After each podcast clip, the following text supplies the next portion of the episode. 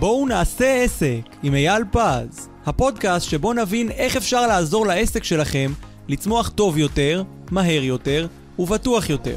נדבר על אנשים, עסקים, פיננסים ומה שביניהם.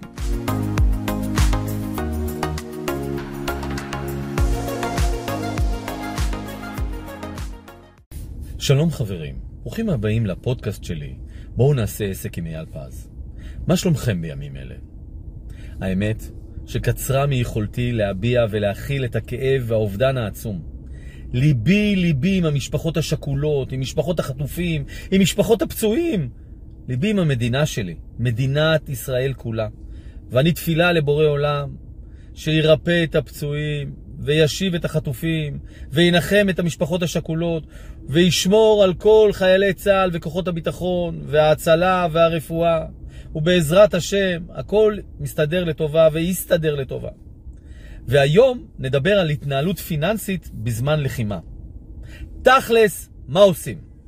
כי למרות האתגר הגדול, מבחינה רגשית, אני מאמין במיקוד בעשייה. ולכן אני היום אדבר איתכם על ניהול פיננסי בזמן המלחמה. תכלס מה עושים. נדבר על החשיבות של הניהול הכספי בתקופת הלחימה, נדבר על תזרים המזומנים, כיצד לשמור על יציבות כשיש ירידה משמעותית בהכנסות. נדבר על הלוואות, מה לעשות עם ההלוואות הקיימות, או לגייס עוד אשראי. נדבר על גבייה, גביית תשלומים מלקוחות בתקופה רגישה כזאת, תקופת הלחימה. ונדבר על דפנסיביות, איך נקטין את ההוצאות וננסה להקטין אותן בכל מה שלא חשוב כרגע. יאללה, יוצאים לדרך. אז בעצם על מה אנחנו הולכים לדבר בהתנהלות הפיננסית של המלחמה? במילה אחת, אני בא מהעולם הפיננסי, אני, אה, אני חדש בתחום, אני מעל 25 שנה בביזנס הזה, אז אה, אני אעזור למי שרוצה ולמי שמכיר אותי, מכיר את כל החומרים שלי, אז אנחנו אה, נעשה את הכל כדי שכל העסקים לא ייפלו מהצד הפיננסי. החוכמה בהתנהלות פיננסית בזמן מלחמה היא הרבה יותר אגרסיבית מאשר בזמן רגיל.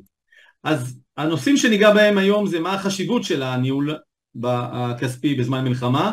תזרים מזומנים הוא ליבת הקורס שלנו, מה עושים עם תזרים מזומנים. דרך אגב, תזרים מזומנים זה משהו של ה-daily living, אבל אה, בזמן מלחמה בוודאי ובוודאי. הרבה אנשים יחשבו שיש פה הרבה סינית, אין סינית, זה ממש פשוט, ואנחנו נסביר ונראה. נדבר על דפנסיביות, הרי אנחנו בזמן מלחמה, אז מה עושים מבחינה דפנסיבית ומבחינה אקטיבית, וכמובן נדבר גם על ההלוואות וגם על אה, גבייה. יאללה. אז החשיבות של ניהול כספי בזמן מלחמה קשורה קודם כל למציאות שהיא מאוד מאוד קשה, יש המון לחצים, כולנו מבינים על זה, כולם דיברו על זה, כולם יודעים את זה, ולכן זה מציב לנו אה, דרישות אה, חדשות.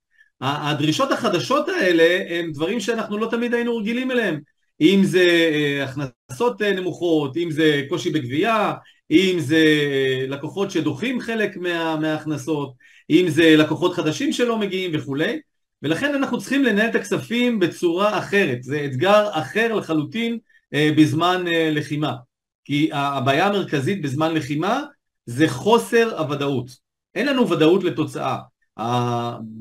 אם לאדם אה, שיש לו עסק, גם ככה יש לו חוסר ודאות לתוצאה, לא תמיד הוא יודע בדיוק מה יהיו ההכנסות שלו, בוודאי ובוודאי בזמן לחימה שם החוסר ודאות הוא גדל, ולכן אנחנו חייבים לדעת איך לנהל את תזרים המזומנים שלנו. תזרים מזומנים, מה נכנס ומה יוצא, בהתאם לזה שאנחנו נוכל לוודא את ההמשכיות של העסק וכדי שהעסק ימשיך להתגלגל. הדבר האחרון שהיינו רוצים שהעסק שלנו יקרוס אה, בתקופת לחימה, זה אומנם מה שהחמאס היה רוצה, אבל את התענוג הזה אנחנו לפחות נמנע ממנו. אז מה זה בעצם תזרים מזומנים? תזרים מזומנים מדבר, הוא קודם כל הוא הליבה של העסק שלנו, מה הכסף שנכנס, מה הכסף שיוצא, ואני רוצה קודם כל להתחיל ל, ל, בכמה מילים לתת דוגמה על תזרים מזומנים.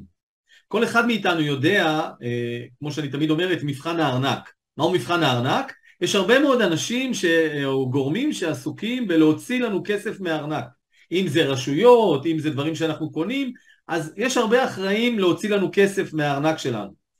אבל היחידים שאחראים להכניס לנו כסף זה רק אנחנו כבעלי עסקים. הפער בין הזמן שנכנס הכסף לזמן שיוצא הכסף הוא התהליך שאנחנו חייבים לוודא מבחינת התזרים שלנו, מבחינת ההכנסות שלנו. ולכן, מה אנחנו צריכים לעשות?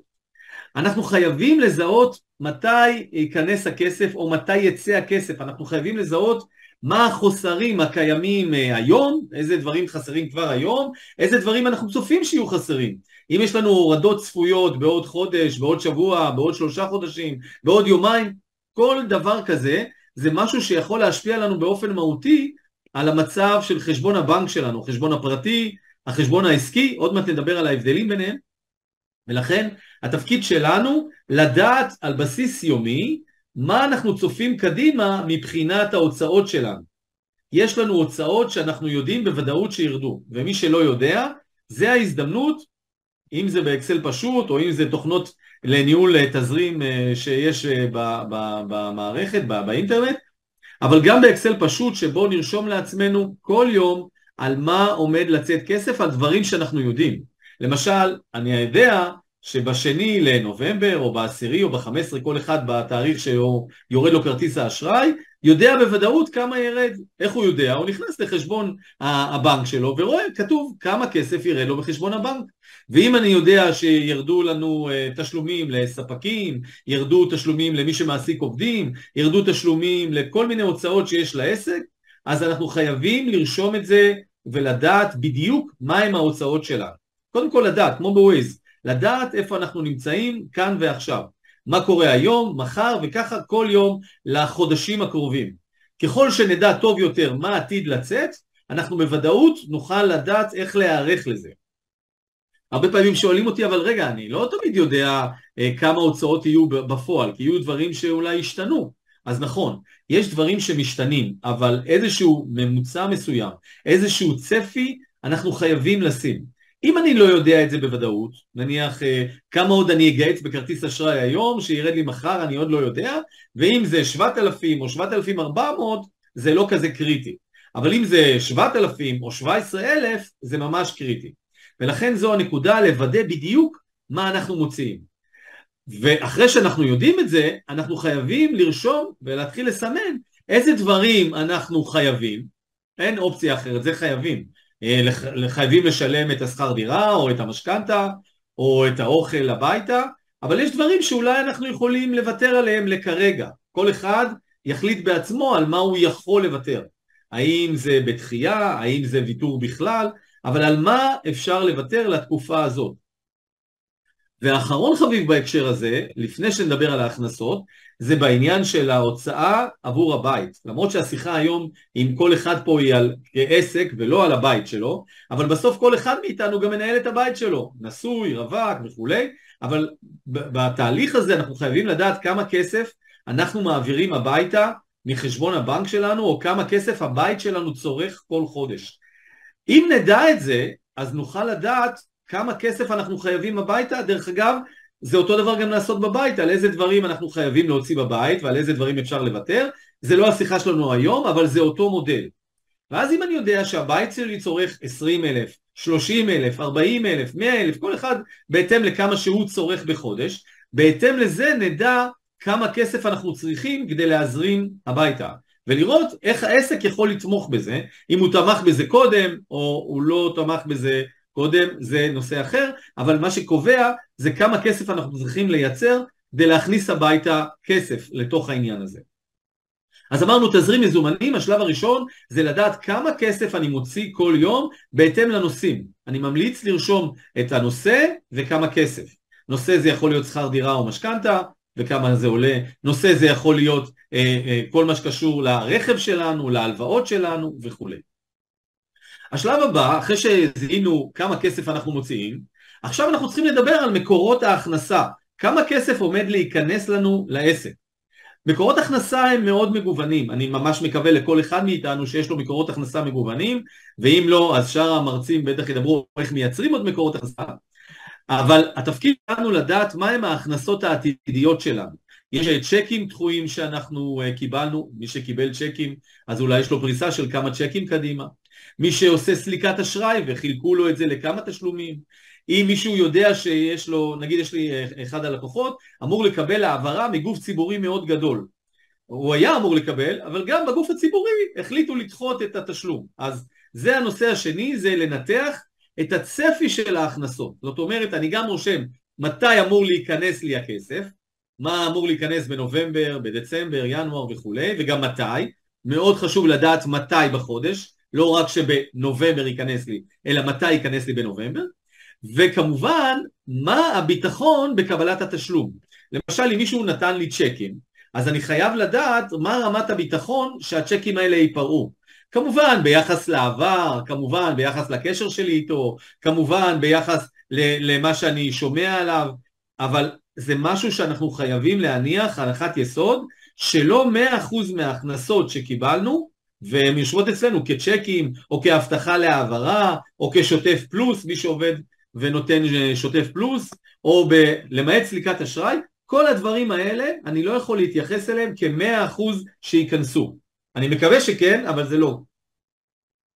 למה? כי אנחנו יודעים שעכשיו זה תקופה שיש הרבה בעלי עסקים שהם מכווצים כרגע, כי גם להם עצמם אין הכנסות, גם להם עצמם יש דחייה בתשלומים, והתפקיד שלנו לדעת מה הוודאות, מה הביטחון בקבלת התשלום. ואם אני יודע שהחודש אני הנחתי שייכנסו לי 100 אלף שקלים, 200 אלף שקלים, ובדקתי גם בהעברות שווידאתי אם אני אקבל את ההעברה, גם עם הצ'קים, וראיתי שמתוך המאה אני יכול להישען בוודאות של כמעט 100 אחוז שייכנסו נגיד רק 50, ויש לי עוד פער של עוד 50, אז אנחנו עכשיו צריכים לדבר מה צריך לעשות כדי להקטין את החוסר ודאות עם החמישים הנוספים. אבל קודם כל אני חייב לדעת מה הפער בין ההוצאות שלי לבין, ה, לבין ההכנסות שלי. עכשיו, כשאנחנו יודעים מה הפער הזה, כבר הגענו ל-50% מהפתרון. כי הבעיה המרכזית של, של חלק מבעלי העסקים זה שאנחנו לא יודעים מה באמת ההוצאות שלנו. או כמו שמישהו אמר לי הרבה לפני המלחמה, אני מעדיף גם לא לדעת. אז זה, זה אי אפשר לנהל עסק ככה. אין דבר כזה, אני מעדיף לא לדעת, אנחנו חייבים לדעת את זה. הרבה מאיתנו כבעלי עסקים, אנחנו מומחים בתחום המקצועי שלנו. זה אחד הוא מומחה לשיווק, ואחד מומחה לייעוץ בתחום אחר, ואחד מייצר אה, אה, מוצרים מסוימים, אנחנו מומחים בתחום המקצועי. אבל לנהל עסק זה לא רק להיות מומחה בתחום המקצועי, אנחנו צריכים לנהל אופרציה שלמה שהבסיס שלה הוא כל הצד הפיננסי.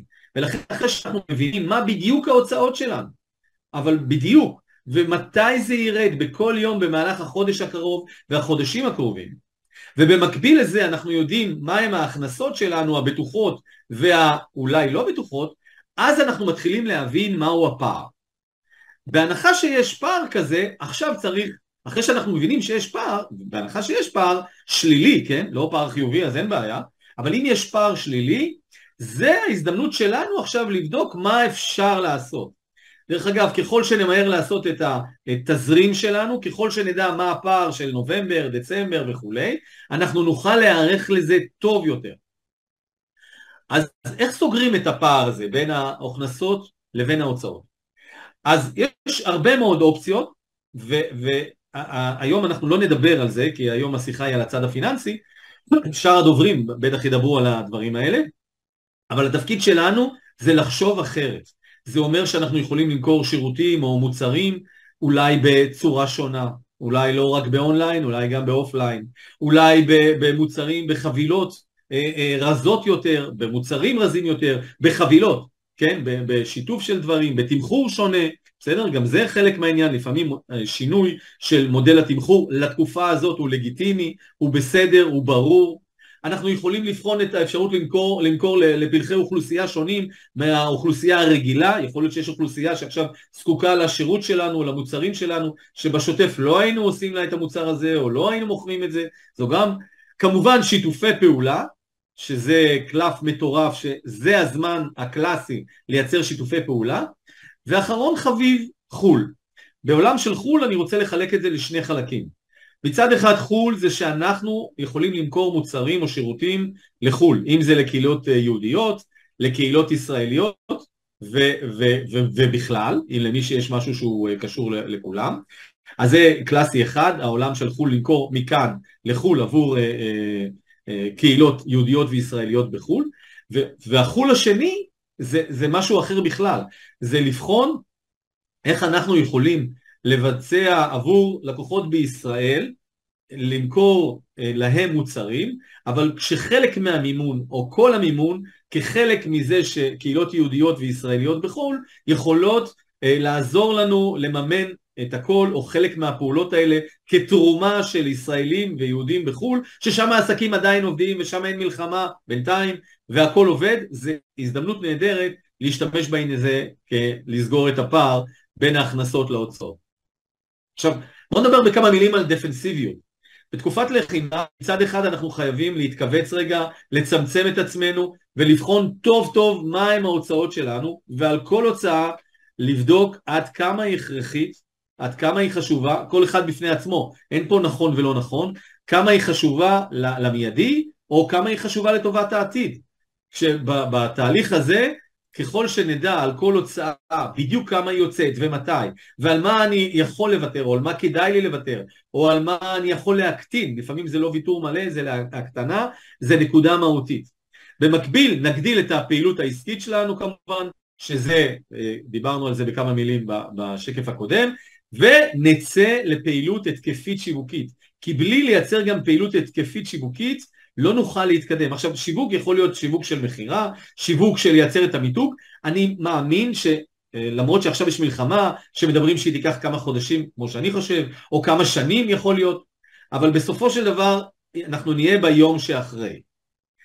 ואנחנו חייבים להיערך ליום שאחרי, למצב את עצמנו גבוה יותר ולהגיע לשם. ומזה לגזור איזה פעולות אנחנו צריכים לעשות כבר היום. אז איך סוגרים את הפער? דיברנו על, על זה שיכול להיות שיש פער, אנחנו חייבים לגייס אשראי. אז בואו קודם כל, לפני שאנחנו מגייסים אשראי, בואו נדבר על ההלוואות הקיימות, לפני שאנחנו מחליטים לגייס אשראי. הרבה פעמים אנשים מתייחסים להלוואה רק למה שקיבלנו כהלוואה, ולא רואים את המינוס למי שבמינוס, ו-70% מהאוכלוסייה בישראל במינוס, ולא רואים את המינוס כהלוואה. אז קודם כל חשוב לדעת, מינוס זוהי ההלוואה היקרה ביותר כמעט, למעט השוק האפור, זה ההלוואה היקרה ביותר.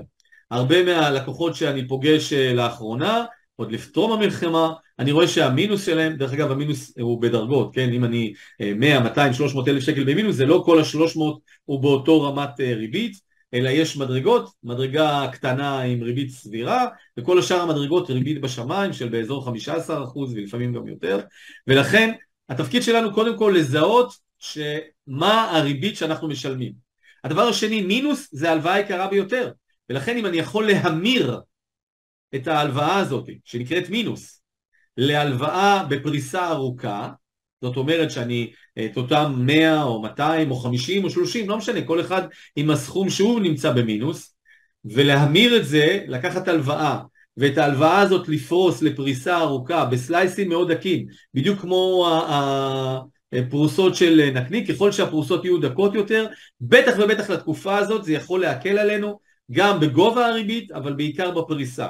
אז נכון, את המינוס בעצם לא משלמים, כי זה יכול להיות מינוס קבוע. אבל מה הבעיה במינוס? קודם כל, העניין הוא שבמינוס הריבית היא גבוהה.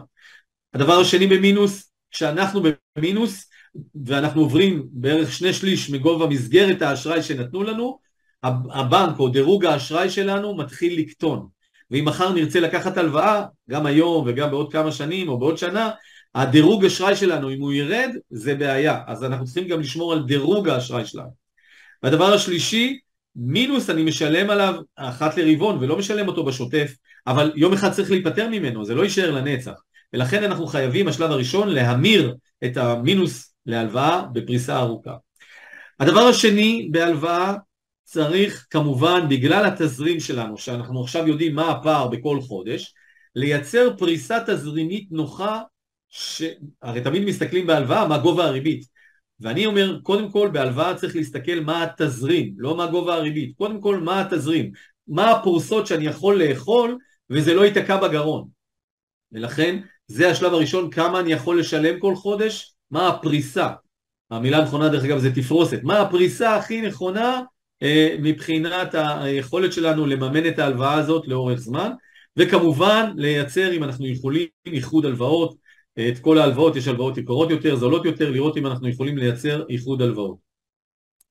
עכשיו, לעניין של גיוס אשראי, אז מאיפה, אני עכשיו אוקיי, גילינו שאנחנו צריכים מאוד זה, זה לא מספיק, ואני צריך לגייס אשראי, אז מאיפה מגייסים אשראי?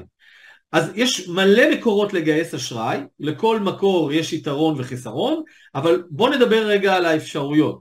אני יכול לבקש למי שיש משכנתה, יש לו בית, אז הוא יכול לבקש אה, אשראי, שזה להרחיב את המשכנתה שלו. נכון להיום אפשר עד 50% מגובה, אה, מגובה אה, שווי הבית, כרגע יש אה, בקשות אה, מהאוצר לאפשר, או מבנק ישראל, לאפשר כמו בתקופת הקורונה להגדיל את זה ל-70%, כרגע זה עדיין 50%, אבל אפשרות אחת זה לקחת הלוואה אה, נוספת מתוך המשכנתה. אני כרגע לא אומר מה טוב או רע, כל אחד זה בהתאם למה שהאפיון שלו, למה שהוא צריך. אני רק מייצר את האפשרויות. בנוסף יש קרנות סיוע, יש קרנות סיוע בריבית נמוכה, יש קרנות סיוע אה, אה, ללא ריבית, יש הרבה מאוד קרנות סיוע, הכי מפורסמת כמובן, כולם מכירים את עוגן, שלמי שבעוטף אז אה, בהלוואה ללא ריבית עד אה, סכום מסוים, מי שלא בעוטף אז ההלוואה היא בפריים מינוס שלוש, באזור אה, בין 100 ל-300 אלף שקל לשנה הראשונה, ואחרי זה רק בפריים, שזה עדיין הלוואה בריבית מדהימה, טובה, נוחה, אבל יש עוד מלא מלא קרנות, אז יש קרנות סיוע, יש הלוואות מהבנק, חלק מהבנקים נותנים היום הלוואות בפריים, בפריסה לשלוש שנים, יש אה, מענקים וכל מיני תוכניות ממשלתיות למי שיכול להשתמש בהם ועוד אה, קלף שאנחנו יכולים להשתמש בו בריבית יחסית נמוכה אה, יותר מרוב השוק זה אשראי מקופות הגמל, הפנסיה וההשתלמות שלנו זה גם הזדמנות, גם משם אנחנו יכולים לגייס אשראי. מה חשוב לשים לב כשלוקחים הלוואה? הדבר הראשון זה שאמרנו שהלוואה כוללת גם את הריבית וגם את הפריסה של התשלום. ומכיוון שאנחנו בשגרת לחימה אנחנו, וזה מאופיין באי ודאות אנחנו צריכים לקחת את זה בפריסה הארוכה ביותר שאנחנו יכולים.